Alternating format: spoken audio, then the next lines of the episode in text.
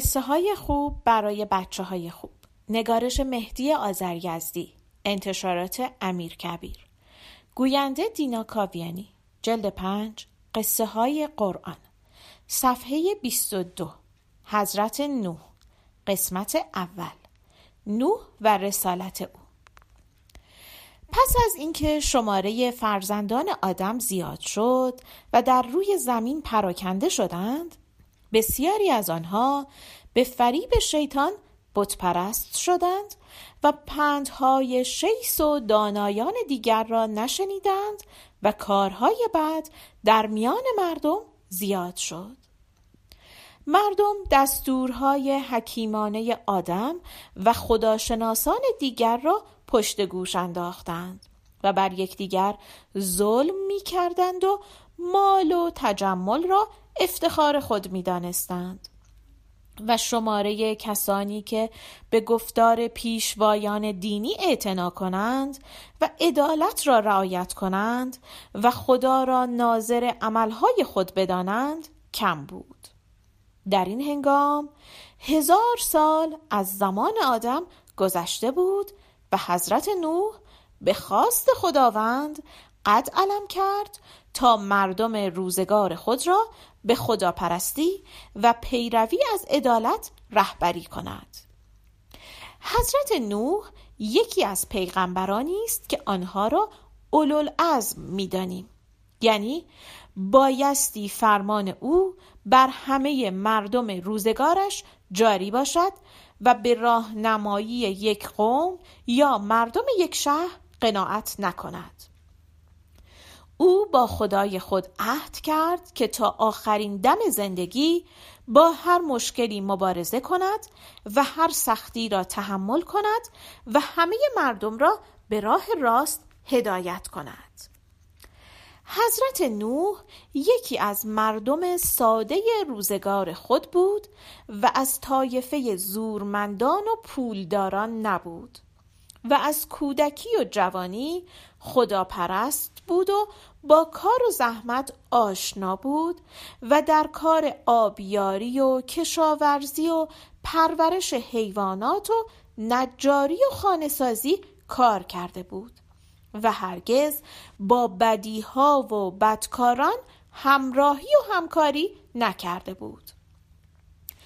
اولین بار که حضرت نوح مأموریت خود را آشکار کرد چند نفر از مردمان پاکدل و نیکوکار از میان مردم زحمتکش به او ایمان آوردند و پیشوایی او را قبول کردند. ولی کسانی که با نادرستی و زور و ظلم بر دیگران بزرگی می کردند با او دشمن شدند و به نوح گفتند تو با این حرف ها که از خدا و عدالت دم می‌زنی مردم را به دو دستگی و دشمنی با یکدیگر وامی داری و زندگی مردم را به هم می‌زنی. نوح آنها را نصیحت می‌کرد و می‌گفت یقین داشته باشید که من دوست شما هستم. من آمده تا راه راست و درست زندگی را به مردم بیاموزم. و عدالت را در میان مردم جاری کنم. من از طرف خدا معمورم که مردم را از گمراهی نجات بدهم. همه باید خدای یگانه را بپرستند و این بتها و مجسمه ها را دور بیاندازند دشمنان می‌گفتند عجب حرف های تازه می‌زنی! گمراهی کدام است؟ عدالت یعنی چه؟ مگر این بتها ظلمی به کسی کردند؟ اصلا ما هم خدا را می‌شناسیم.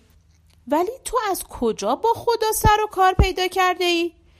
تو تا دیروز در میان ما زمین بیل می‌زدی و نجاری می‌کردی.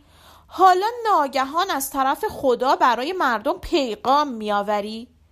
خدا اگر می‌خواست به مردم پیغام بدهد یکی از فرشتگان خود را میفرستاد و به تو زحمت نمی‌داد. پس چرا خدا با ما رابطه برقرار نمی کند؟ نوح می گفت هر کسی می تواند دل خود را با خدا صاف کند و به خدای خود نزدیک شود. ولی شما خدا را فراموش کرده اید. بت می پرستید و بر مردم زیر دست خود ظلم می کنید راهنمایی مخصوص کسی است که هرگز گناه نکرده باشد. و خداوند مرا فرستاده است تا همه را از خواب غفلت بیدار کنم. خواست خدا چنین است و پیغام خدا این است که دنیا مال همه مردم است. من از شما مزدی نمی‌خواهم. ولی همه باید خدا را بپرستند و با دستور خدا زندگی کنند تا خوشبخت شوند. روز به روز پیروان نوح در ایمان خود محکمتر می شدند اما شماره آنها اندک بود. مخالفان هم دست از دشمنی بر نمی داشتند. آنها هم در برابر نوح سفارایی می کردند و به نوح و یارانش تهمت می زدند و آنها را مسخره می کردند می گفتند نوح دروغ می‌گوید و می‌خواهد مردم را دور خودش جمع کند و بر آنها ریاست کند. نوح می‌خواهد دین و عقیده مردم را به هم بزند و دنیا را به هرج و مرج بکشد. نوح می‌خواهد مردم را گمراه کند این است که بتها بر او غضب کردند و نوح دیوانه شده. نوح آشوب طلب است و کسانی که دور او را گرفتند یک مشت مردم بی اصل و نسبند که با خانواده های بزرگان نسبتی ندارند و می‌خواهند از کار کردن شانه خالی کنند. کم کم دعوت نوح به خداپرستی و عدالت به گوش مردم دور و نزدیک می رسید و همه جا از نوح و حرفهای او صحبت می شد و از گوشه و کنار بعضی می گفتند حق با نوح است آن وقت دشمنان از پیشرفت کار نوح بیشتر می ترسیدند و با هم همدست می شدند و بر دشمنی با او می افزودند. نوح هر روزی به یک محله می رفت و مردم را دور خود جمع می کرد تا ایشان را نصیحت کند. ولی بت پرستان سر می رسیدند و به طرف او سنگ می انداختند و اذیت و آزار می کردند و مردم را پراکنده می کردند. نوح از اول معجزه آشکار نداشت و تعلیمات او نیز ساده بود. نوح می گفت من که تکلیف سختی نمی کنم. شما که بت را عبادت می کنید همان عبادت را برای خدا بکنید. شما که هر دسته ای از دیگری می ترسید از یک طرف ستم می کشید و از یک طرف بر زیر دستان ستم می کنید فقط از خدا بترسید و ستم کشی و ستمگری نکنید بت پرستان می گفتند نوح می‌خواهد برای خودش جای پا درست کند و قدم به قدم حرفهای بزرگتر بزند. از همین اولش معلوم است. می‌گوید بتها را که به چشم دیده می شود عبادت نکنیم و چیزی را که دیده نمی شود عبادت کنیم. و فردا خواهد گفت اختیار عقل و فهمتان را هم به من بدهید. و خواهد گفت هرچه میشنوید غلط است و هرچه نمیشنوید درست است. پس فردا خواهد گفت هرچه به دهانتان خوشمزه است حرام است و هرچه بدمزه است حلال است. او می‌خواهد کارها را زیر و رو کند تا خودش به نوایی برسد.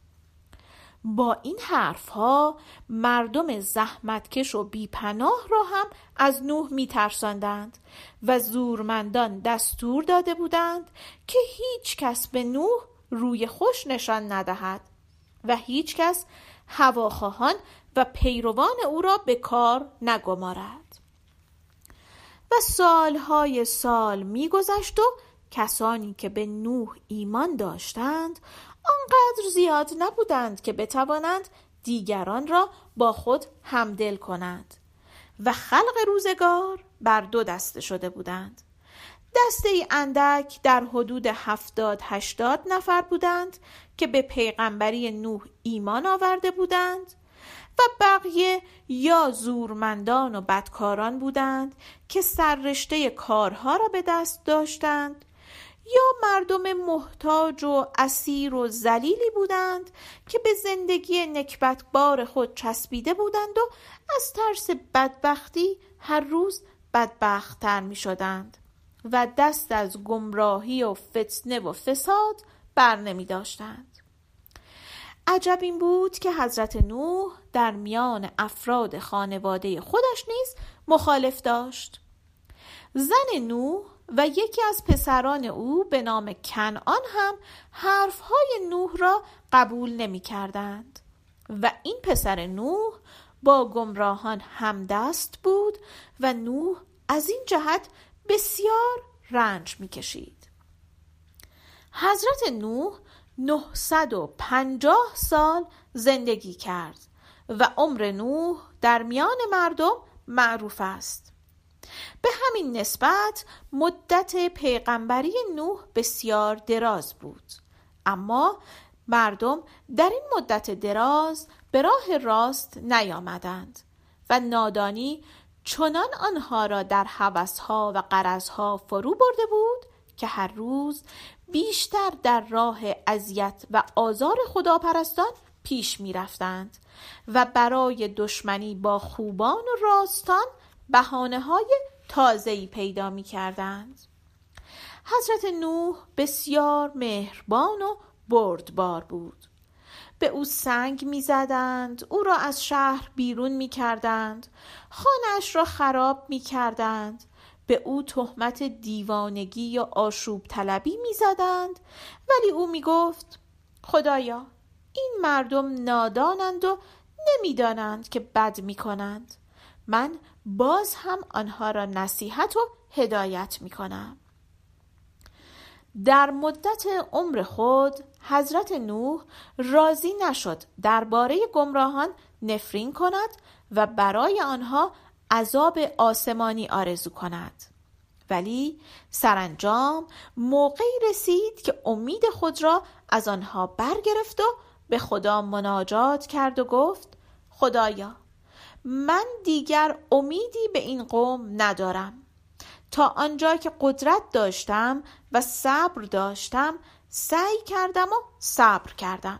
ولی اینها درست نمی شوند و نمی‌گذارند خوبها هم به خوبی عادت کنند. خدایا خوبها را نگاه دار و بدها را از میان بردار.